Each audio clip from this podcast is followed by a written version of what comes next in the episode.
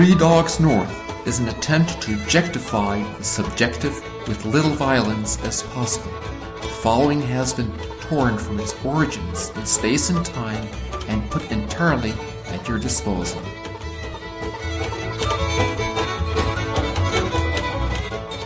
All right, a couple things off the bat before we talk about St. Agatha. Last week, so this is how I'm like the sound guy and the tech guy in our podcast, and I realized that as I listened last week, I'm like, why does it sound like I'm in a tunnel? Is there something wrong with my microphone? I realized last week that there is a front to this microphone and a back. Like, you actually have to talk into one side or the other. It kind of looks like, you know, like a soup can. Stands upright, and I realized I was talking into the back of it for like the last two episodes. So hopefully it sounds better. Do I sound better this week?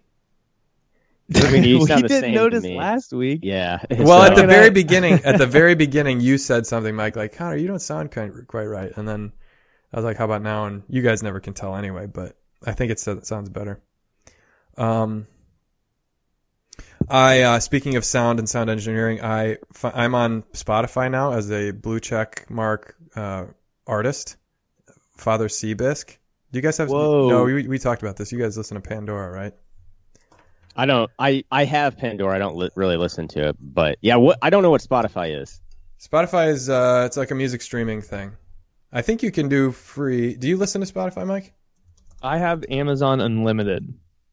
Okay. Which I have on my calendar to cancel on March 21st or something like that. Because it's a 99-cent, 3-month free trial for Prime members. Okay. And I will totally forget and end up paying like $30 a month if I don't put that on my calendar. So that's my situation right now.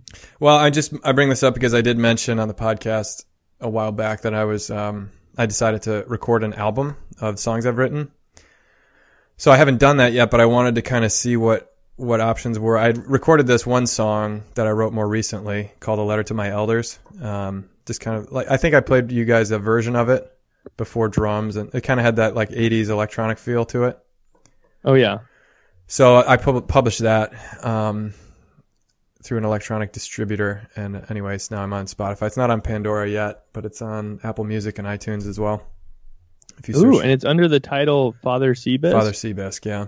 So I'm kind of going a little incognito because it's not exactly a... You're moonlighting. I'm moonlighting, yeah. It's a hobby.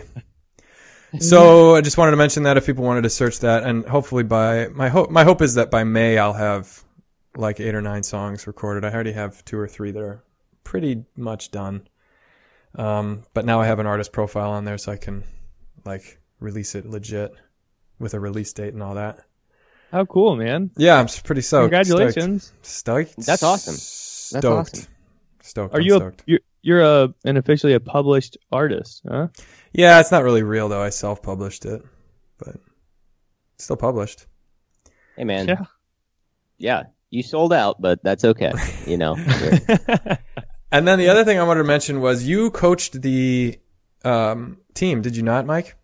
I did. For the Mundelein. So I watched the championship game on the live stream. Oh, yeah. Which it was sad. They had those 2 brothers that were pretty solid.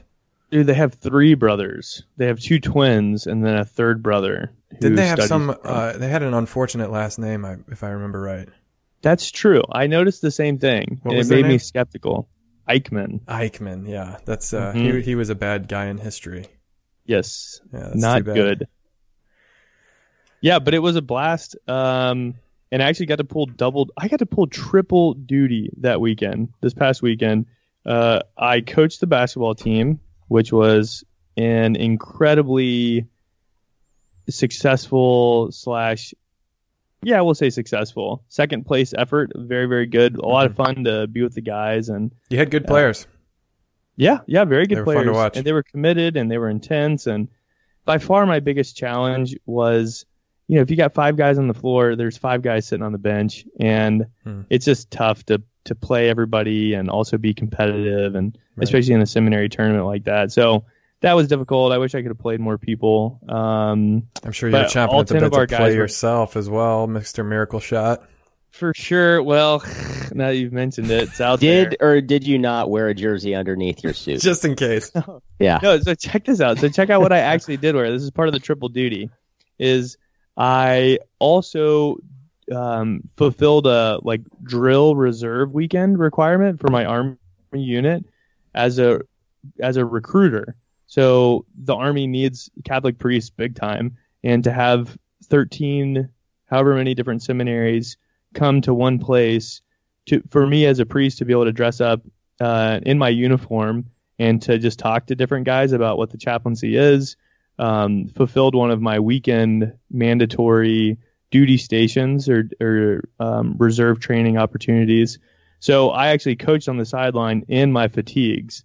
And that was all of Saturday. And then had a lot of great discussions with guys about what the chaplaincy actually looks like. And it just kind of sparked general interest. That's awesome, man. Yeah, it was great. And then the third thing was I actually got to celebrate and preach the community mass on the Sunday. Father Karchi, who's the rector of Mundelein, asked me to celebrate that mass because I've been at the tournament for the last 6 years and, was in the basketball video with Baron and that's funny. I was in that video and they never asked me to do that mass. Yeah, it's because you're a third-rate basketball player, dude. That's being generous, frankly. That was No, so it was Why didn't they ask me to be in that video? What the heck? Yeah, why weren't you in there, Rob? You were never on the team, were you? My first year I was on the team. I was on the team my first year. I averaged probably about 2 minutes of playing time per game, which never got that either. So walked away, dude. Hung up the cleats. You know what I'm saying? Dang. Don't wear cleats on the basketball court. It's dangerous. Maybe that was the problem. That might have been the problem. The gym has been scratched up ever since that, Rob. But it was, I love being around the seminarians, and they really are. They're just committed to wanting to be good priests, and it's a lot of fun to get to do a physical event over a weekend with them, and have different guys from all over the country come, and then to be able to celebrate mass as a priest, especially as a guy who's been there the past 6 years, like a lot of people have seen as a seminarian, and so I just kind of saw it as a sign of hope for a lot of the guys in the pews, both at Mundelein, but then in these other seminaries who I've developed friendships with, and they've seen throughout the years, priesthood is real, and this is the light at the end of the tunnel here, and worked a lot on the homily. Be yours. Yeah. Behold, there was a lot of. I loved preaching the homily. I was a bit nervous about it. Told a story about I've told in the podcast and. From my basketball coach with his beautiful daughter, but just preached on how we need to be priests who hear the word of the Father and actually look to him. So in both of the readings, there was this rhythm of hearing somebody and then getting them to look at you, so that there was this hearing that led to seeing, and that in prayer, at Mass, we hear the voice of God so that we actually look at him. We actually look to the Father. And it was a lot of fun. And it's also stayed with me a lot in my own personal, in my own prayer life, that a lot of the times I realize I'm not listening, that I'm just hearing my own voice, which makes me then look at myself more. And then recognizing the times when the Lord's voice really does come and he does snag my attention. And then I do look to him, and that's kind of where I've been wanting to stay, is just a priest who looks at the Father. So that was kind of my big takeaway, and I'm a giant person, not that giant, but I'm a big guy, and I'm also a big extrovert. And so that whole weekend was that was gold for me. It just refreshed my soul, and, it was a total joy. So. It's awesome, nice, man. Dude. Well, there was one thing I heard while you guys were playing in the championship game. You put Pat Willie in at one point, and he was defending one of the real good guys, and you yelled you could barely hear what anybody was saying because it's so echoey in there, and it was just a live stream from one camera and one microphone. but you could hear you screaming, "Work hard, Pat Willie, work hard," or something like that. Is that something you scream from the bench often? Yes. So I loved that because I knew exactly what you meant by that. Like, cause you can, it's so easy because you're tired. Playing defense tires you out in basketball, and you can play a certain brand of like lazy defense where you're not totally on your toes, like on top of this guy as much as you can be. And it's the same thing with lifting too. Like I found I've been lifting a lot more, and I end my workouts doing pull-ups, and pull-ups are hard, but I can do them. But like if I have in my mind to do 10 after doing a couple sets before, like I can do 10, even if the last two are kind of crappy. Like I can work hard and get those last two out. But if I have in my mind, like, do 5, and I'm like, oh, maybe I'll do a 6th, and your heart's not in it, like, oh, this is an extra one anyway. Like, you're just weak, you know? Like, the strength just leaves your body. But if you have somebody, that's why personal trainers and coaches are so important, because you are capable of more than you are doing most of the time. And somebody just saying work, and then it was cool to see Pat Willie immediately work harder. Like he just needed somebody from the sideline being like, "Hey, I notice you. I know you're capable of more. Do more." And, I just thought that was really cool. I have other thoughts on it, but, do you guys agree? Yeah, that is really cool, because when I yell that, what I am, I've even just coaching in like a weekend, and it, like you said, in the echoey gym, I could yell a million different, like practical tips of what a defender needs to do better to play better defense. But one, you can't do that in the middle of a game. They're not going to hear it. It's just going to be me yelling for the sake of yelling. But what I'm actually saying is that like muster that oomph in your heart to like not just look like you're working hard. You can play defense and make it look like you're playing defense, but like get it in like from your gut. Get after it. Give it everything that you have there. I can only really express it with work hard or like a sound effect. Like that's what you got to do right there. And so hurt. I'm not giving him anything practical to do, but it's like your heart is big and capable of a lot, and I want you to do that because you can. I remember my uncle who was like a star athlete himself. He was a cyclist, and he might have only gone like amateur, but he was an elite biker, which to me is like one of the most intense sports where you're just like punishing your body, your legs and your heart and your lungs and everything, climbing up hills and racing bikes and stuff. And his son was on the track team one year, and he's like talking about it, how he's running the 400 or the 800 or something like that, and he won't let it hurt. Like he's not running hard because it's this middle distance. And if you run a fast 800, by the end, it can really hurt, you know, if you don't pace yourself and you really give it everything. And he's like, just let it hurt a little, you know. Like he would never, it wouldn't be his sport because he just couldn't let it hurt. And that's where I think the work hard, Pat Willie, that's what I hear is like, yeah, sometimes I need to hear that to just let it hurt, like work hard. And gosh, this flies in the face of a lot of what we talk about, but just in my own spiritual life right now, I feel like the place where I feel most like I'm open to grace, and like this is a growing part of me that God is sort of watering, is when I let it hurt and when I like renounce something. So for instance, right now, screens, like I just find myself really attached to screens, and compulsively, like I'll sit down and pray the rosary or the breviary, and immediately as soon as it's over, my hand is like reaching into my pocket to get my phone out. Why? No reason. Like I've deleted Twitter. I've deleted all this stuff. I've blocked things so that like I deleted YouTube. I'll like swipe all the way left just to look at the Apple News. And it's just all like stuff about Trump or People magazine or like nothing I'm interested in, but it's just something, you know? And I realized, like, this is where my heart is going, looking for some kind of satisfaction. There's some kind of addiction or attachment here.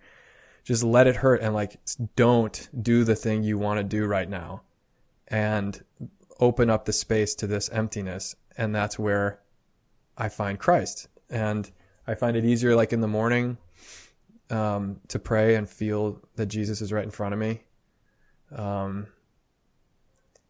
But you can't, like, it's so easy to stop letting it hurt, or to stop working hard, to stop being vigilant.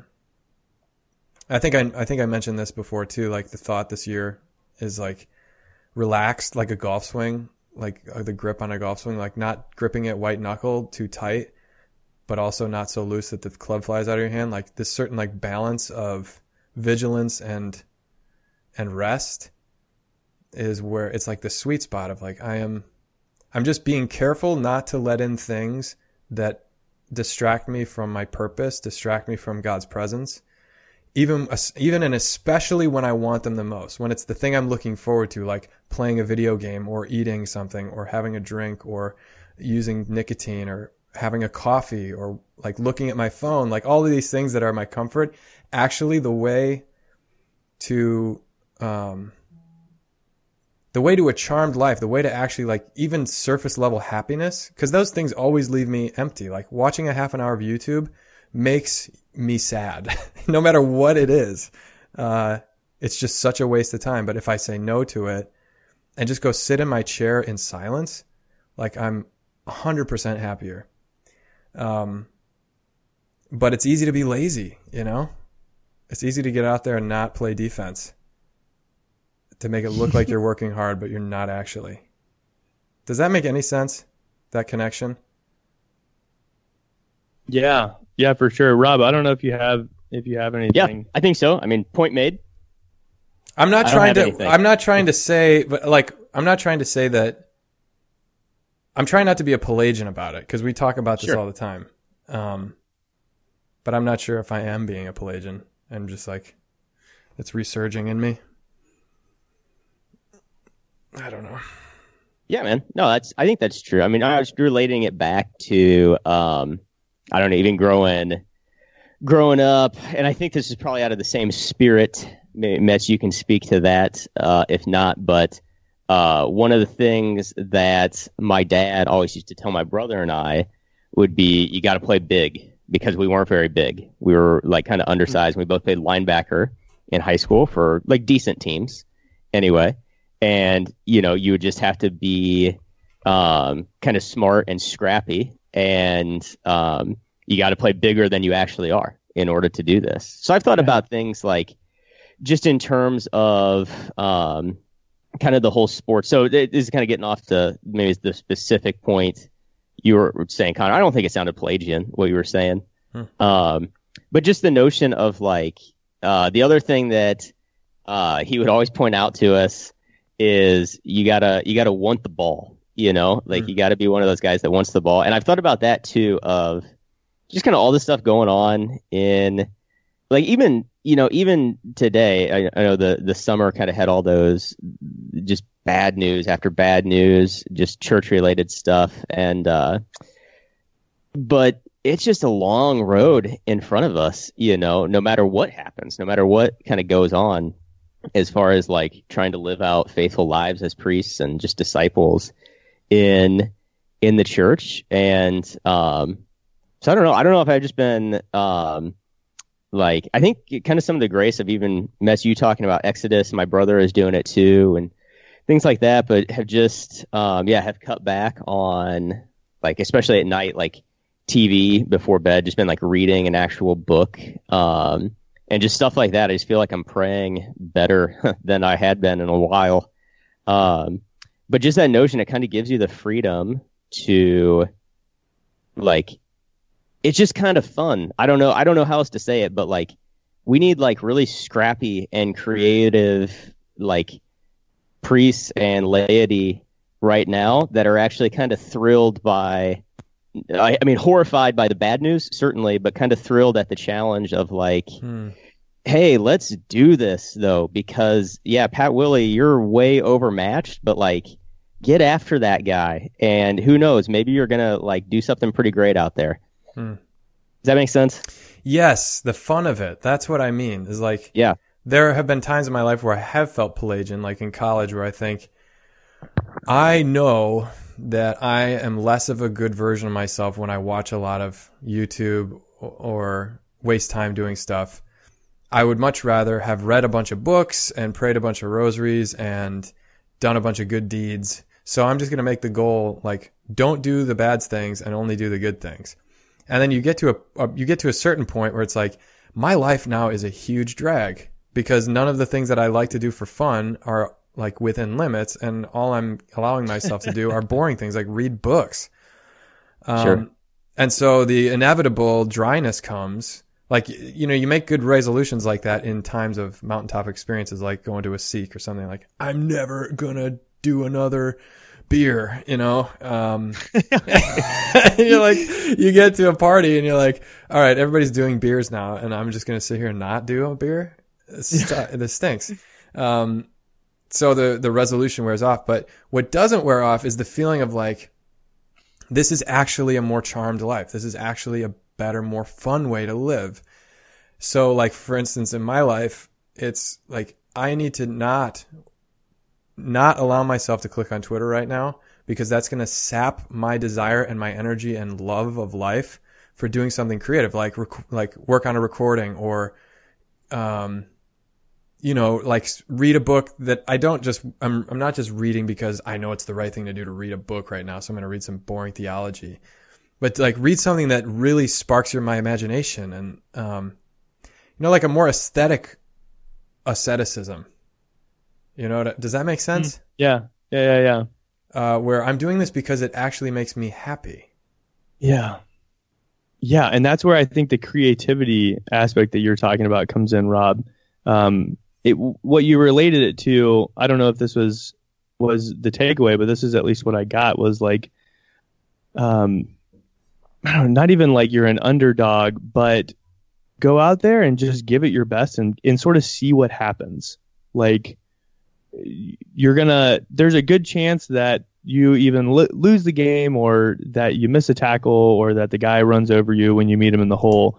But you still have to stick your nose in there and you got to play really big and try and fill that gap. Even though that guy running the ball is like 220, and you're sitting there at 190 or something like that. And he's got a full head of steam. Like, stick your nose in there and just see what happens. Maybe you'll knock the ball loose or something. And like, maybe you'll break your neck. Maybe your neck will get broken and you'll be concussed. Maybe, who knows? Maybe. Like, how about those? Yeah. Exciting. How about that? Those possibilities. Life? Okay. That's why I try not to drive the lane and play bigger than because I'm going to break an ankle at this point, land on somebody really stupidly. Dude, well, there's your problem, okay? Or get when you play not to get hurt, that's how you get hurt, all right? Is that right? Well, there's just, if we're staying with the sports analogy, like, there's just a reason. I can't think of, like, the perfect example right now. The word that was really kind of standing out to me more was, like, scrappy, mm-hmm. you know? Or, like, those guys are just so frustrating for everyone else to play against. Yes. Yeah. And we need that right now in the church. That's all I'm saying. Mm-hmm. That was the point I was trying to make. Scrappy. Like, yeah. Like, you got to get out there and, like, certainly you realize that you're way undersized and everything like that, but you got to figure it out, you know? Like, you have to figure it out to, at least stick your neck in there and see what happens. Box some people out, play some hard defense. More sports analogies. Grip that golf club. Yeah, grip it and rip it. Kick that touchdown. Uh-huh. Yeah, so here, well, I mean, a real-life example of that, in high school, I remember we played against a team. And I sort of loved playing against them because I hated playing against them so much because they were so annoyingly scrappy. Mm-hmm. And they would rotate. It was about the same type of dude at all five positions. They were not super athletes. They were good athletes. They were not super tall, but they were relatively tall. None of them were super fast or super shooters, but they were all decent shooters. And they would rotate five guys, okay, who would guard me throughout the game, and no joke, all of them, they had like shaved heads. They were just hard working, intense guys, and they would ram their forehead into my chest like that. That's how committed they wanted to show me how committed they were to making sure I didn't get the ball. Huh. And so they would literally impose themselves onto me physically to communicate, like, I think that gritty in every single one of them when they rotated through would intentionally do that to me to show the message that we're not backing down. They would drive their heads into your chest? They would ram their forehead into my chest. Huh. Like when we were just standing there, I was waiting for the ball. Mm-hmm. Everybody else is kind of sitting there waiting for the play to start. And they were in a defensive posture with their forehead in my sternum for however long the game was. What, 8 minute, four 8 minute quarters. So 32 minutes. That's did they ever beat you guys? And it made me work super. Yeah, they did. They beat me sophomore year, but we beat them junior year to go to the state championship, which is pretty sweet. That was the first time I ever dunked a basketball, actually, was against them. You mean dunked in a game, yeah. Dunked in a game, yeah. Wow. We were down by like 8, and I stole one on a fast break and slammed it, and we had like a minute and a half left, and it just sparked some comeback. But that's a whole nother glory story. I can't even get into all of my dunks. That's crazy. By the book. Yeah, but this did really happen this past weekend, is that the whole Exodus 90 deal. Oh, yeah, I want to hear about that. How's that going? Well, I think scrappy may be a good way to put it, because, yeah, and a lot of stuff that you say about, like, the addiction, like, the best way to overcome addictions, and Exodus 90, I would say, is not necessarily about overcoming addictions, but that you just create a space that allows grace to work. And so oftentimes it's blocking out unnecessary things so that the most necessary thing can actually be active and present. And what has happened with me is in my evenings, like we talked about it last time, but again, I've been confronted with this creature that is time that I usually fill with like nothingness, with Doritos. Like I fill this time in the evenings with non-substantial things to my soul and to my humanity. And what Exodus 90 has created is this space that, thanks be to God, he's given me the grace to just step into, and into a nothing. Like there's a vacuum, there's nothing there. And I have to confront this 2-hour time creature every night and try and figure out what's the best for my soul there. And what's ended up happening is a couple of cool fruits. Like tonight, I'm actually going to go, we have like a quote unquote cam night tonight. I'm going to go play chess with somebody in the evening, which makes me think of you, Rob. We are the most evenly matched. Are you and him as evenly matched as you and I? No, dude, I've never seen it before, but then, this past weekend, it's cold outside, lots of snow, things have like sort of started to melt. And I knew I was going to work really hard all Saturday, work on my thesis, write as much as I can. But then I knew in the evening that I was going to have that time creature come into my room, and it's just going to be me and him, and we're going to have to tango. And what it sparked was, in that confrontation with this creature, was this creative outlet that I went out to Franciscan Point in like 2 feet of snow and shoveled my way through to the point, which is like this little part of the coast that juts out into the lake just a little bit, that gives you a perfect view of the campus from across the frozen lake at this point. And I dug through like 2 feet of snow to find the fire pit. And I had some dry wood in the back of my truck that's been covered. And I brought my dulcimer, I brought my backpack, and I brought a couple of smokes out there and did a huge bonfire and invited some people out. And we sat in the freezing snow around this bonfire and had the most fun night that I've had in a long, long time. Yeah, and that's good. I think that event is the fruit of like sticking my nose into this cave, into this hole that the Lord has been, that the Lord has given me the grace to step into. Yeah.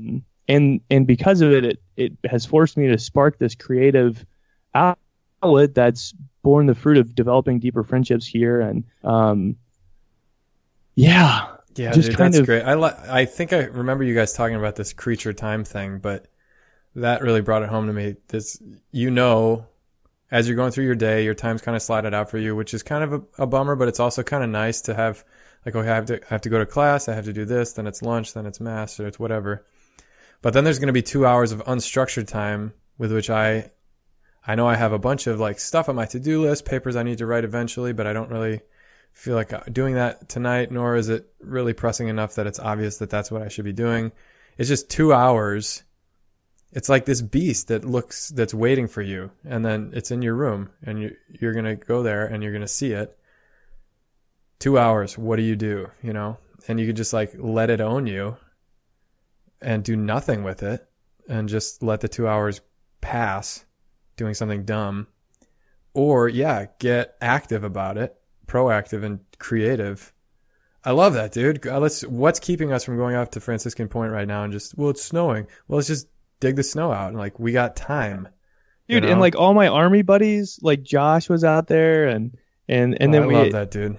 And then it became this very, very fun thing that we were not being. And I'm sure you're better at discerning too. It's like when you think about it like that, you are being proactive, but you're also not just being ego driven. You're not just doing, like, I want to do what I want with this. You're more in tune with the spirit that's guiding you. Like, yeah, what are we going to do with this time? And then it really does. It does come to you as a gift and less as a burden, where I'm no, like, I don't feel like I'm fighting boredom, but that, like, all of this stuff has just started to come up that I'd love to do. And yet again, it feels like I don't have enough time, right. You know? And so it's kind of shifted back to time as being a gift, that it's not this monster that I'm dueling anymore, but it's really like, here's something from the Lord. Well, it's also a telescope, which is actually too. What time is. Don't you think, like, I don't have any time right now to do this because I have only this many months to get this paper done and I need to do this.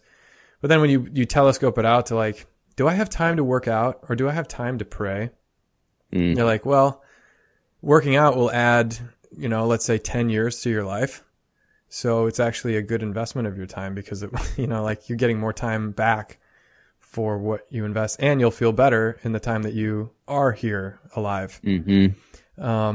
Do we have time to pray? I don't know. Like, do you want to go to heaven for all eternity? Because you should probably have a relationship with God so that you know what you're saying yes to. You know, like, we can just be too short-sighted a lot of times with our time, but you get some of that crap out of there, like the trivial stuff, but then even some of the things that seem to be good, like moving was a good thing for me. Like, I got so caught up in the parish duties. You start thinking this is the only thing that matters in life is my current job right now, until you get a new assignment and you're like, oh yeah, some perspective. Like, what is really a good use of my time? Is it good to sacrifice prayer time to try to meet everybody's needs? Like, you're never going to meet everybody's needs anyway. And this is causing you to not be as good of a priest and meeting the needs of the people that you are able to serve, you know? Yeah, I got to get right, going here, but no, you're good. But no, I'd be interested to, like, continue that.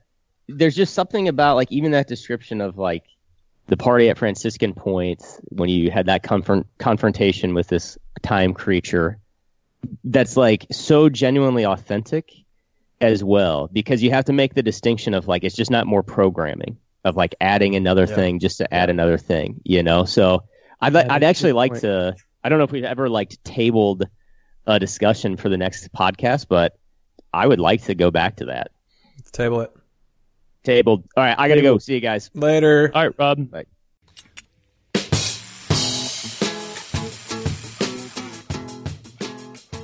Are you ready? Okay. Three Dogs North are Juice, Seabisc, and Michael Metz. Conversations have been edited to sound smarter. Audio and transcripts of this episode are exclusive property of Mundelein Seminary and may not be rebroadcast without the express written consent of Major League Baseball. Down below, I don't see their last second. Florida, horizontal flight, all these birds. Squeaky dogs. Squeaky dogs. Good girl.